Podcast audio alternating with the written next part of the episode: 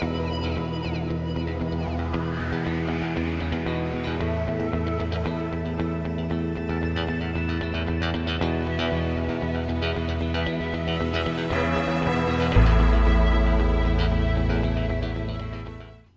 everyone.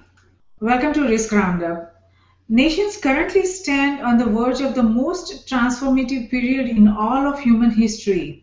As information technology, genetics, nanotechnology, robotics, and artificial intelligence merge and converge to make the once impossible imagination possible, it is not only human and machine intelligence that will merge and create unthinkable possibilities the likes of molecular manufacturing will bring earth-shattering potential to build virtually any physical item quickly and inexpensively. The pace of technological change coming our way is expected to be so rapid, so huge, its impact so deep that human life, its expectations and experiences will be irreversibly transformed. It will not only fundamentally change human lives, but will also create new industries, destroy a few industries, impact a large number of industry sectors, evaporate a large number of businesses, create significant amount of high-tech specialized and skilled jobs, destroy a large number of uh, unskilled jobs, and create a huge amount of security risk and change the nature of security risk it is undoubtedly going to change the whole global dynamic, security, and power structure. And it will be by far much more complex and much more bigger than any security risk we have ever faced in cyberspace or are facing in cyberspace currently. To discuss this further, I'm delighted to welcome Dr. James Hughes from Institute of Ethics and Emerging Technologies. Welcome, James. We are delighted to have you on Risk Roundup. My pleasure. So, James, uh, let me start with a very fundamental question.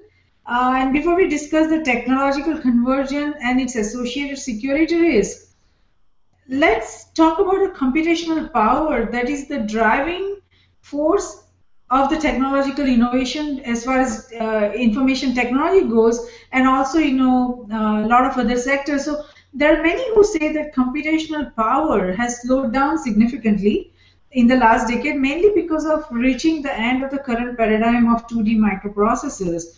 And this is probably one of the reasons why computer manufacturers are moving towards dual core and quad core systems. And the current model will likely end in the coming decade. Before that happens, chip manufacturers will be most likely ready and hopefully ready to switch to 3D molecular computing, which will keep the exponential progress going uh, for decades longer. So, what kind of changes in technological innovations will be possible because of this uh, new computational power that we are, you know, uh, looking forward to? Well, I, I, continue to remain an optimist about the Moore's law uh, progression of computational power growing increasingly powerful, um, getting miniaturizing, and kind of infiltrating into our environment and into our bodies. So I think that uh, the challenges that we face now will soon be overcome by technological innovation. Of course, I'm a sociologist, so all that has to be taken with a grain of salt. But I think the uh, consequences are pretty unpredictable because we're going to be creating an Internet of Things, an, uh, an alive, intelligent environment where everything will be tagged in the spime space, as it's be- beginning to be called. Um, and our bodies will be infiltrated by miniaturized robotics and, uh, and artificial intelligence in ways that will impact our health and uh, hopefully for the better. Uh, I think all of that um, is going to be uh, interacting in a way uh, with converging synthetic biology, robotics, nanotechnology, and so forth uh, in ways that are, are pretty unpredictable. Uh, I think the, the thing that you can hold on to are that we're going to continue to try to achieve certain kinds of human goals. We're going to continue to try to become healthier. We're going to try to increase our human capacities for cognition and memory. We're going to uh, try to grow more food. And so all of these technologies, whatever technologies we develop, will be applied to these ends but they will also, as you point out, uh, create certain kinds of security risks uh, the capacities for new forms of um, terrorism and warfare and uh, just uh, unanticipated accidents that we have to begin to prepare for. Yes, you are right, uh, James. You know, I agree to your assessment. So uh, now there are many people who believe that in less than 50 years, that means in our lifetime, machines will be able to do, if not all the work that we humans can do, but a very significant portion of the work that we can do. So how should any human feel about these changes that are coming their way? That you know, robots or you know, machines will be able to take over. Well, uh, technological unemployment is one of those issues that the mainstream policy community has not yet grappled with seriously. They continue to hold to the dogma that because uh, the economy has adapted to previous technological innovations and created new forms of occupation that uh, replace the old forms that were destroyed by technological innovation, that that will happen again in the future. And I'm one of those who thinks that the power of artificial intelligence and robotics will accelerate so quickly that that won't be possible. That we uh, that many human beings will be left unemployed and unemployable in the foreseeable future. There are many who take seriously the acceleration of artificial intelligence and robotics who are more focused on the long-term catastrophic risks that could be posed by those. So uh, things like uh, a hard takeoff scenario of a Terminator type robot, and and those are, I think, uh, also legitimate risks to look at. But it's these uh, it's these proximate issues that need a lot more attention because uh, if you know artificial intelligence in the long run uh, poses a threat to us, many of us may already have starved to death by the time that happens. So we need to figure out how to have an economy in the context of these rapidly accelerating trends. Yes, yes, you are right. You know, we have to evaluate both, you know, the risk and rewards that we will have with everything. So, uh, while the exponential pace of technological progress is itself accelerating, there are many who feel that for now the progress and development remains limited by the basic intelligence of the human brain, which, according to many, that it hasn't changed appreciably for probably you know. Uh, few you know uh, decades or few centuries you know the, and uh, with the increasing power of computers some theorize that it may become possible to build a machine that we may be able to build a machine uh, that exceeds the intelligence of a human. If a machine could be built by humans that exceeded the problem solving and inventive skills of a human it would conceivably build another machine of even greater capability so the possibility that we could build computers that are smarter than us and that those computers could build still smarter computers until it reaches the limits, that possibility is uh, non-wrecking and that we have to think about what will be its impact in terms of industries, nations, societies, and human survival. Well, I do think that there will be uh, what's referred to as an intelligence explosion, that artificial intelligence will allow the creation of new forms of artificial intelligence, which will be increasingly uh, capable. But I think the humanistic vision, uh, the optimistic vision, is that we will be able to stay in that loop, that the, the capacities of organic brains to adapt will be augmented by nano neural robotics and, and other technologies that will allow us to interface with artificial intelligence and benefit from its growing capacities. Um, if that's not the case, if artificial intelligence takes on some kind of will of its own, then I think there are many negative possible consequences, m- more negative ones to imagine than positive ones. Because artificial intelligence potentially could have a will of its own and uh, and would, as you suggest, outpace the uh, capabilities of organic human beings to keep up. Yes, you are right. Now there are some who say that the creation of smarter than human intelligence represents a breakdown in humans, which is our ability to model our future.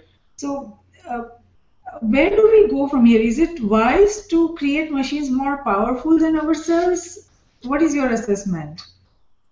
I think we should approach the field with a great deal of caution. The, the problem is that the lines of research of artificial intelligence are occurring in so many different domains so many different contexts uh, internationally, difficult to imagine uh, how we could regulate all of those different kinds of research. Um, most people don't see those kinds of research as as dangerous as the artificial intelligence uh, researchers, for instance, at Oxford, uh, Nick Bostrom's recent book, Superintelligence, suggests. So they don't accede to the need for any kind of regulation of their work to begin with. Uh, very few governments are looking into this yet. So it's difficult to imagine how we're going to uh, engineer precautionary principle into artificial intelligence from the beginning. I think what's easier to imagine is that we build a kind of international, uh, resilient infrastructure for responding to cyber threats, which will allow us to respond to the increasing capacities of cyber criminals and cyber terrorism and cyber warfare, and would also lay the groundwork for the identification and uh, response to potentially emergent artificial intelligence threats. Yes, yes. Uh, now, it is said by many, James, that the human capacity for information processing is limited, and yet there is an accelerating change in the development and deployment of new technology. So, this potential or you know imminent uh, technological tsunami, according to many, when that starts, you know, hitting. Uh, the innovation uh, circle and uh, humans are bombarded with new innovation and new products and new services, uh, it it's probably going to create an overload on the human mind and its inability to cope has to be solved by the use of ever more sophisticated information intelligence which reverse engineers the human brain. So is this the right approach to go for you know to expand the capacity of human uh, absorption about you know all this information I'm a little bit cautious about the predictions of future shock. We started to hear those predictions in the 1950s, and I think there are many precursors in previous centuries of people suggesting that things were changing so quickly that they were getting out of hand. And what we see is that um, the rate of adoption of new technologies has accelerated, that uh, the speed at which uh, smartphones spread throughout the world is faster than, than the spread of radio. So people seem to be adapting to technological innovation at an accelerating pace. Uh, there may be uh, some kind of physical and psychological limitation on how fast we can adapt, and and so future shock may still be waiting us in the future. But uh, I don't think we, there's much evidence of it yet. Yes, and now uh, the emerging technological superconvergence has the potential to be revolutionary and rewarding if it's inherent and uh, integrated risks are understood and effectively managed, but there is enough brain power across nations that can collectively address the critical risks coming to uh, its industries, its uh, governments, its nation, it is a cause of great concern that there is no credible initiative for integrated risk research or emerging security risk. I'm sorry, you cut out for me. Could you uh, say the last sentence again, please? Uh, I was say, saying that, you know, uh, the emerging technological superconvergence has the potential to be revolutionary and rewarding if it is if its inherent and integrated, interconnected, interdependent risks are understood and effectively managed. But there is enough brain power across nations that can probably collectively address the critical risks coming to each nation, its industries, its governments. It is a cause of great concern that there is no credible initiative for integrated risk research are emerging security risks. What are your thoughts on? Uh, well, I agree. I think we need uh, a lot more anticipatory governance in this domain. We need a lot of people working on these topics. Uh, eugenic policies in a lot of countries, United States, Germany, and uh, we decided after World War II that we should that the state should meet a very high burden of proof before interfering in parents' reproductive decision making. Now, there's an issue of what is a negative right and what's a positive right. That, in other words, you can stake the claim that parents should have a right to make certain kinds of genomic choices about their children, but shouldn't necessarily uh, be able to demand state support for making those choices. So um, that, that, you know you shouldn't necessarily have uh, support from your state uh, universal health insurance system to pay for your capacity to tinker with your kids' genes. I understand that might be the position that some countries would take. Um, but that also leads to the possibility that only the wealthy will be able to make certain kinds of genomic choices and that that could have negative social consequences as well. But I think in general, um, there are some parental choices that I think would trip my uh, need to regulate. So if parents were uh, systematically making certain choices to limit their children's abilities, to limit their capacities in the future, I don't understand why they would do that, but um, certainly some parents don't send their kids to school, uh, and and we intervene when that occurs, and we require that parents feed their kids well and and make other choices in their interest.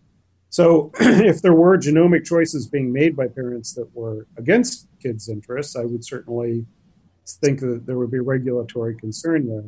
But I don't think that the state should generally interfere if parents want to improve the health or mental capacities of their children. That's that I think should be certainly within a parent's domain. Sure, sure. I mean, for hereditary disease and things like that, yeah. I mean, that should be available to everyone. I agree to that. Now, this enhancement capability will also open the possibility of opening the floodgate of non-human animals enhancement by some extremists. I mean, some people would get carried away and they said that, okay, we want the enhancement for our pets. Where do we go from that? Who will decide and who will deal with uh, such responsibilities of defining and deciding where should these, you know, be limited and who uh, should it be limited this kind of thing enhancements only to humans or should it go to non-humans that is animals and birds and all that who decides all that well, uh, I actually address this question in my book, Citizen Cyborg, which um, lays out a kind of schema of the different kinds of creatures and what obligations we have to them. My uh, rough sketch is that there are certain creatures that are capable of pleasure and pain, and our obligation to those creatures is to minimize their pain. But there are other creatures um, that approximate more of our own mental capacities. And um, so for those kinds of creatures, creatures with personhood, we have more of a moral obligation to um, enable their development as as persons, as creatures.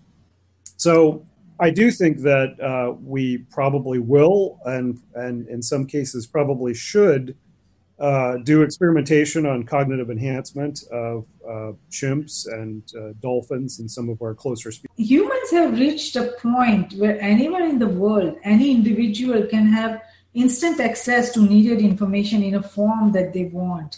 And uh, they're also very well on the path to comfortable wearable sensors that we were talking about earlier and computers that will enhance every individual's awareness of his or her health conditions. I mean, so many applications are coming on iPhone, and so many uh, such amazing developments, uh, innovations, and developments are happening in healthcare sector that all these things are coming uh, to our way. You know, every human is going to be impacted.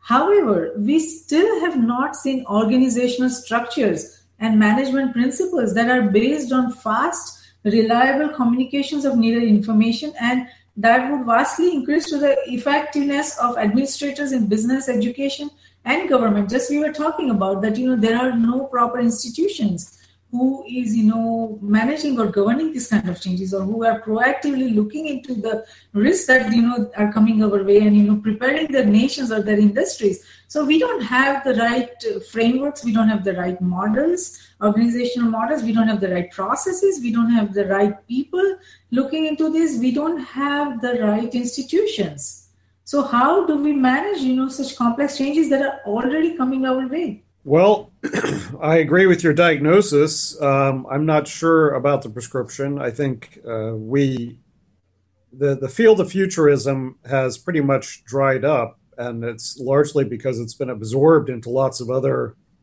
domains, predictive analytics and um, scenario planners and so forth. And that may be a good thing. I think futurism needs to be more broadly uh, shared set of skills um, as opposed to just one group of people who are thinking about these things. Um, in terms of anticipatory governance, uh, both in the private sector and in the public sector, um, we de- we definitely need institutions that are devoted to it. Uh, but again, I think if it's probably better if they're distributed as opposed to centralized. Uh, for instance, with the Food and Drug Administration, uh, it would be great if they had a more anticipatory governance structure, thinking about what emerging health app, uh, informa- informatics applications, for instance, or emerging medical devices or emerging pharmaceuticals might be, so that they'd be better prepared for the innovations that are coming. Uh, I don't necessarily think that uh, that group of futurists or anticipatory policy planners in the FDA should necessarily have to be a part of some super agency that would be shared with the Homeland Security, for instance. Homeland Security needs its own anticipatory governance structures. So, yeah, it's hard to uh, imagine exactly how it would be best implemented, but you're certainly right. It, we need new structures and new uh, training for the for folks to do that job. Yes, of course, and uh, we have to be proactively planning and preparing what is going to uh, happen to the you know large number of you know individuals because the changes that are coming our way is going to not just impact few industries; it's going to pretty much impact all industries and so many you know there will be so many layoffs, so many people will lose their jobs, so much you know impact will be there, and if we as a nation, any nation, if they are not prepared, then the consequences are very you know dire. So yes we have to be prepared. Now this is one question that probably you know I, know you have been involved with transhumanist movement. And you know this is something that uh, is mind-boggling what is happening. The ability to have preserve our mind or you know mind uploading so among some futurists and within the transhumanist movement mind uploading is treated as an important proposed life extension technology.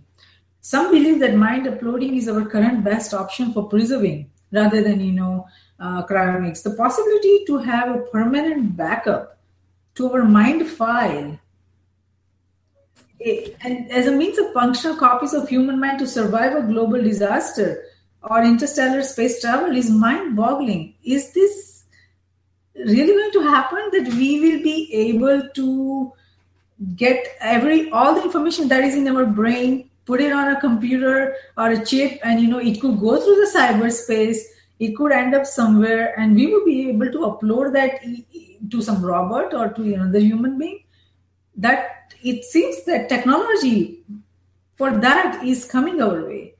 Now what would be the impact of that? That you know you take out all the information from someone's brain upload send it you know uh, through the internet somewhere and you know you can upload it you know in some uh, to a robot or or to you know another human being. What are the consequences of that? Well it, it partly depends on what uh, legal status we give those uploads i think uh, my own position and, and i presume the position of many will be that if something can think and feel in the same way that a human being can especially if it's a copy of a human being, that it should have the same moral status um, and perhaps the same citizenship status that we have. If that's the case, and you make a copy of yourself, then we face some serious uh, questions. Does it get half of all your stuff? Does it, you know, does it have property ownership over your things, or do you own it? If you own it, then it's a form of slavery. If it's really as self-aware as you are, um, it's it becomes more like your twin as opposed to your slave. So uh, we we do have to figure out what the legal and moral complexities of mind uploading will be. It's not very proximate because our capacity to uh, create a self-aware artificial intelligence is probably decades away, and our capacity to record the processes of the brain in a way with sufficient detail and understand the translational language that we would need to um, to implement that then in some non-biological uh, system that's probably even further away. So we have a little bit of time to figure this out. But um, increasingly people are having brain computer interfaces that are able to communicate in, in a two-way uh, nature with the brain.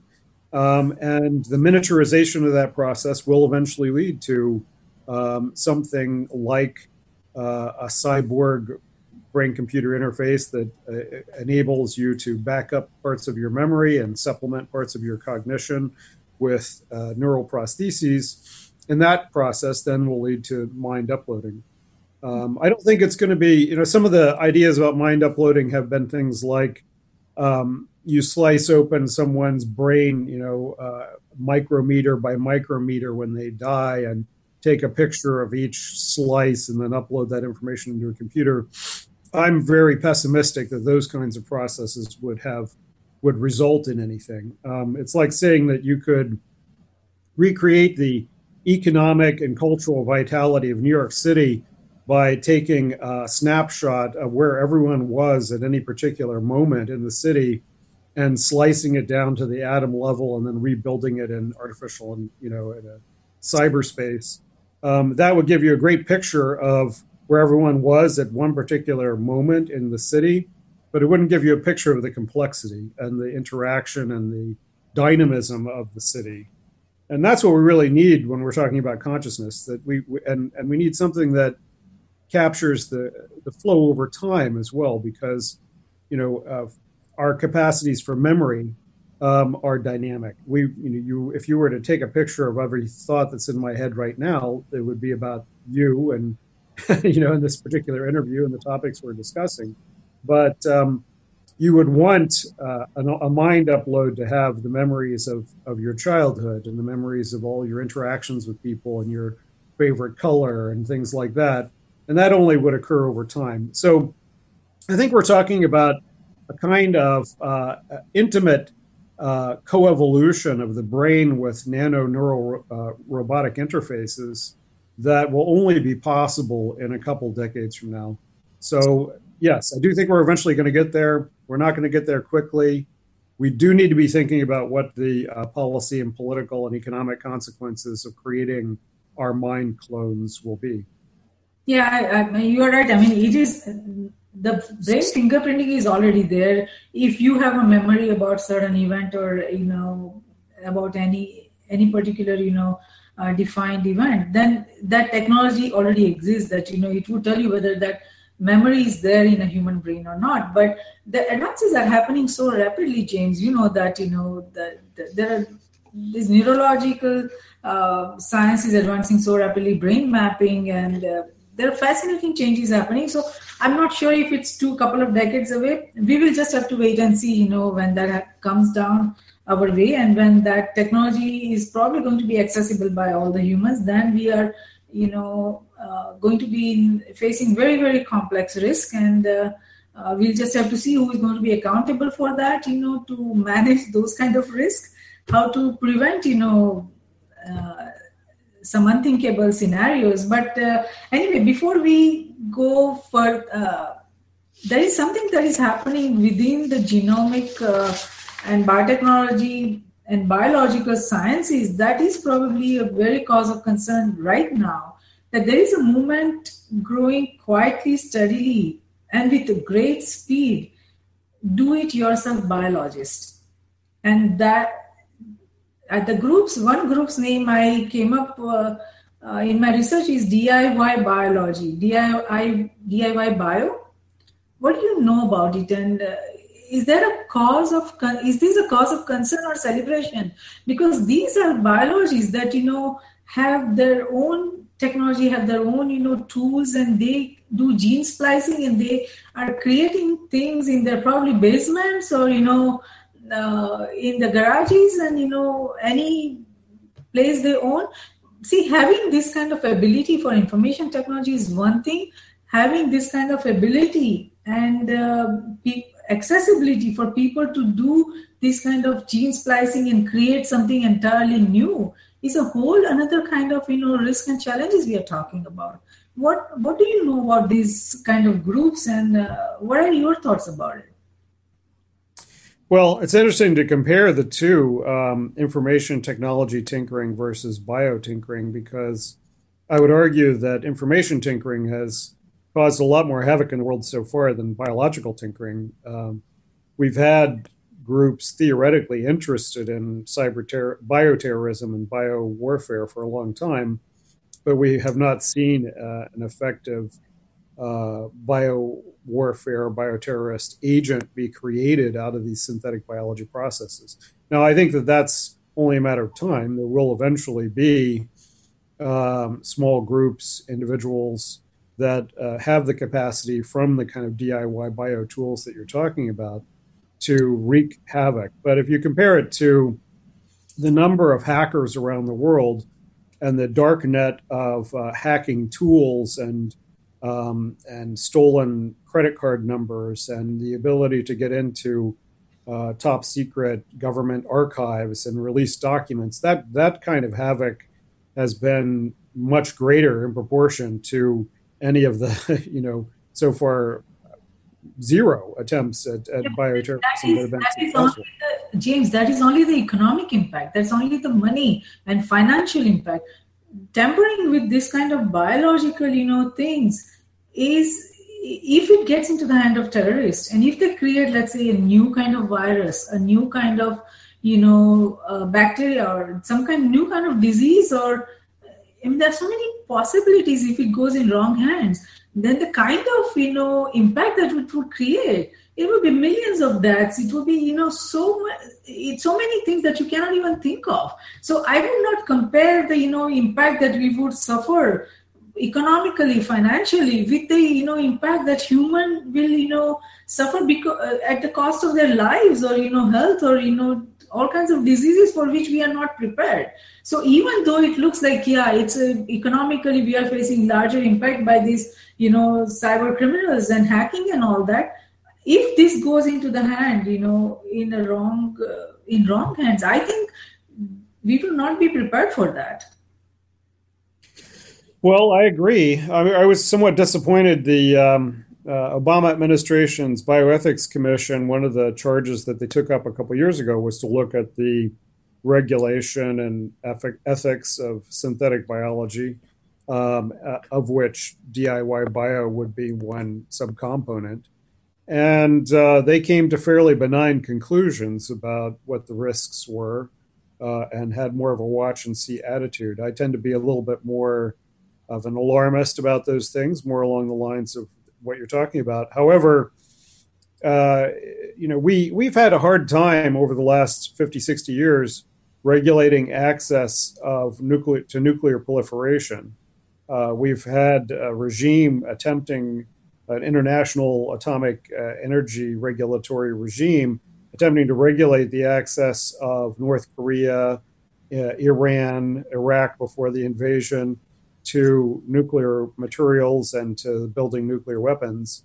And those are relatively easy to detect, to detect, and to uh, uh, you know to send in uh, observers to see whether they're actually being built or not. Um, with synthetic biology tools that could potentially wreak the kind of havoc we're talking about, it's going to be almost impossible. It could be in a room the size of my study here that I could have a lab that, that would have kind of destructive potential. So the regulatory capacities, I think, are going to become increasingly limited, and that means that we need more proactive uh, uh, kind of immune system policies. We need to be able to rapidly detect the emergence of pathogens in the world that mostly are going to be 99% are going to be natural. They're going to be emergent from natural mut- mutagenic processes. But Gene, um, Uh, think about that. I mean, you're talking about developing technology that can quickly detect pathogens. I mean, look at the cyberspace right now.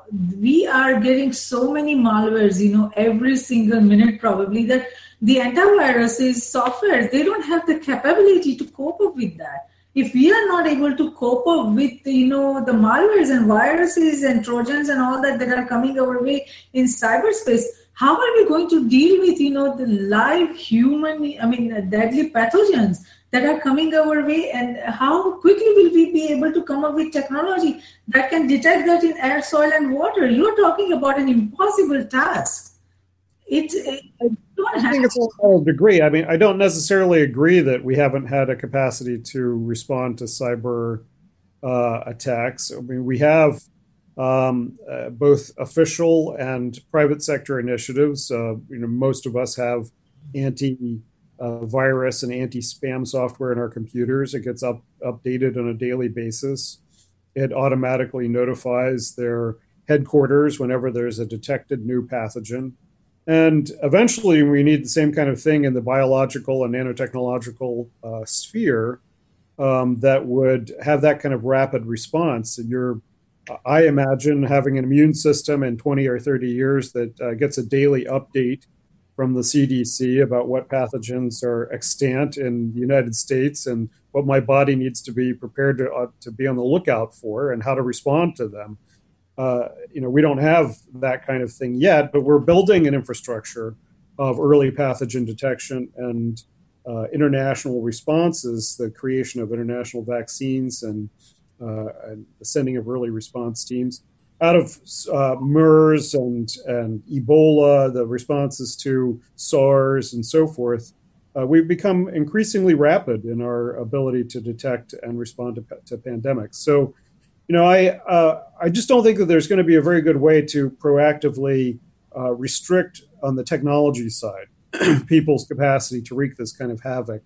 It's like saying is there what what's the best way to prevent people from hitting each other with hammers? Is it to build some kind of safety mechanism into a hammer that makes sure that no hammer can ever be used to hit someone?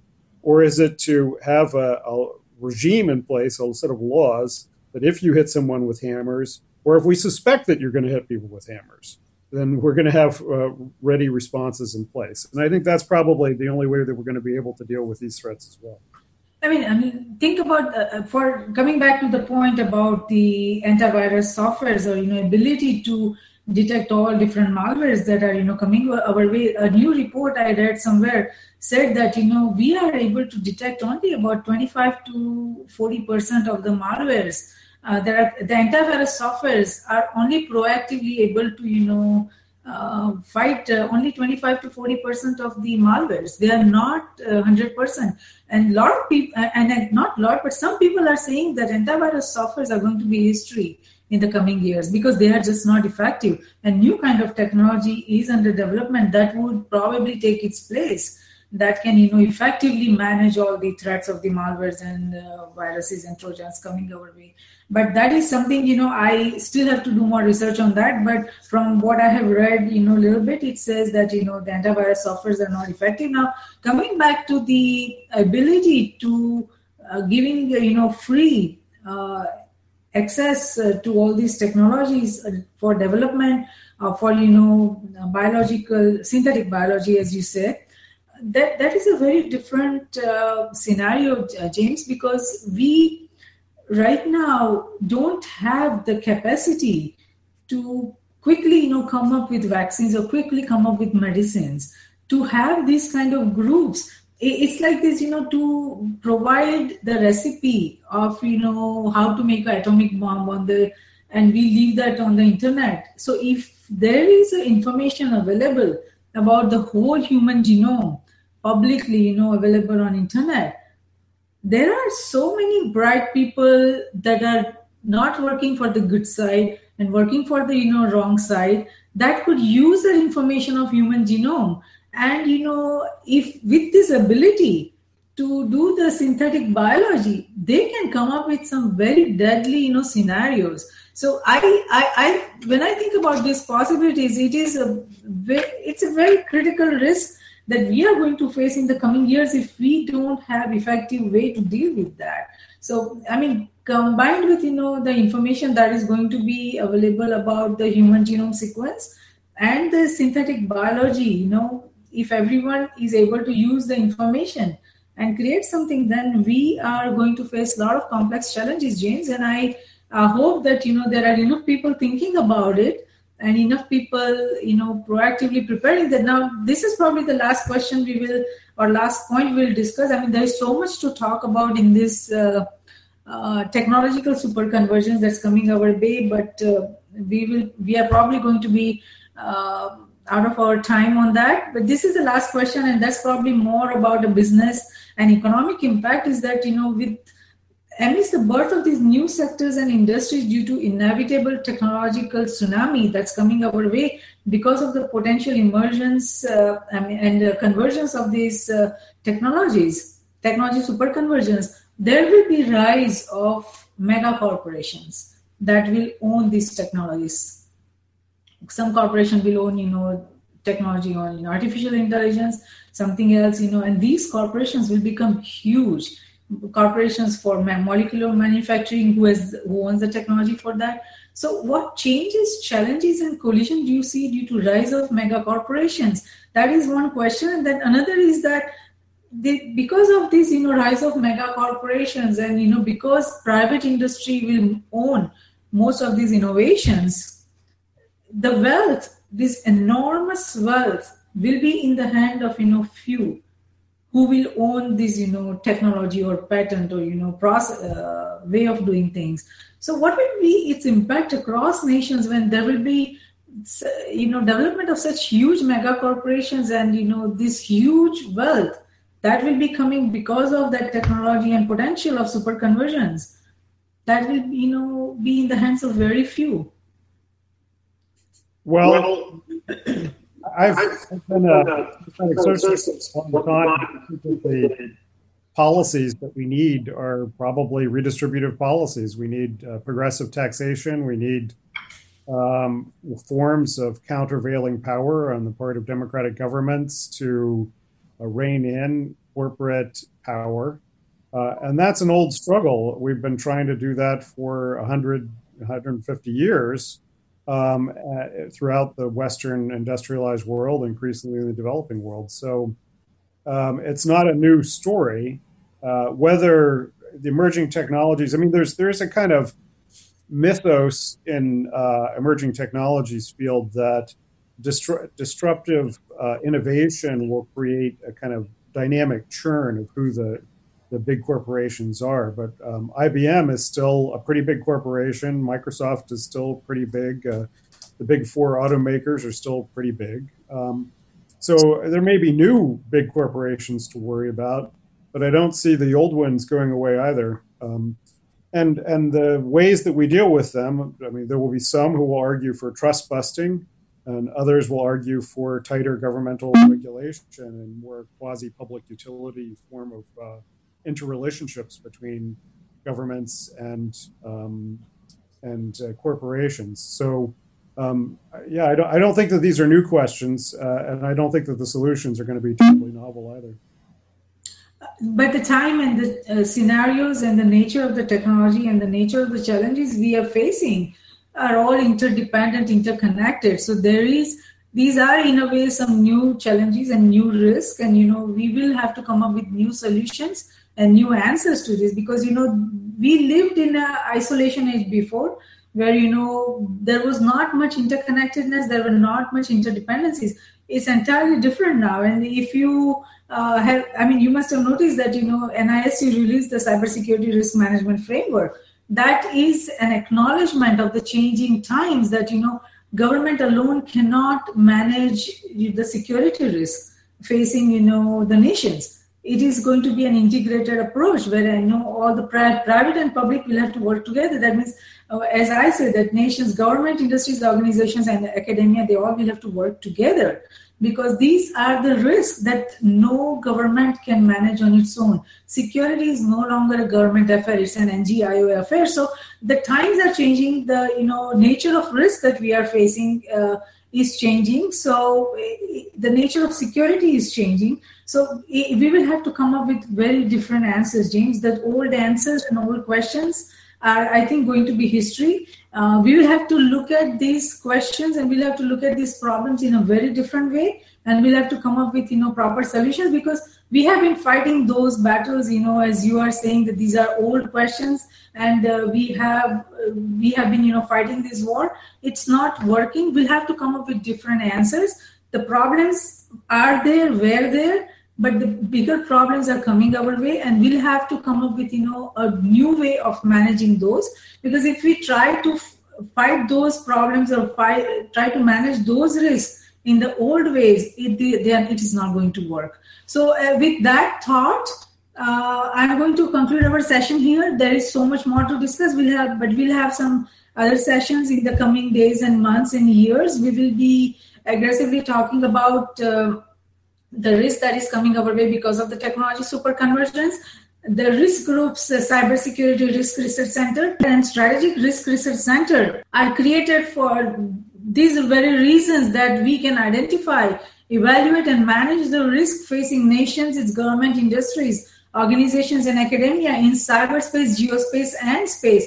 And these centers and this uh, platform that we have, the Risk Roundup, we will discuss, debate, and define necessary framework, structure, processes, tools, and technologies that we need to manage the security risk of not only the digital global age, but also the coming technological superconvergence. So we will, you know, with your help and with uh, uh, expert, you know, guest uh, like James, we will try to come up with you know proper answers and we will try to define what needs to be there and what we have to be prepared for. So that's it for today friends. Uh, uh, we had a really uh, very interesting discussion with james. And james thank you so much for your time and thank you for coming on risk roundup. Uh, I'm sure our uh, global listeners and viewers they are going to benefit tremendously from your expertise and from your thoughts. And we hope that you know you would come to come on Risk Roundup some other time, and uh, we look forward to that. Great. Thank you.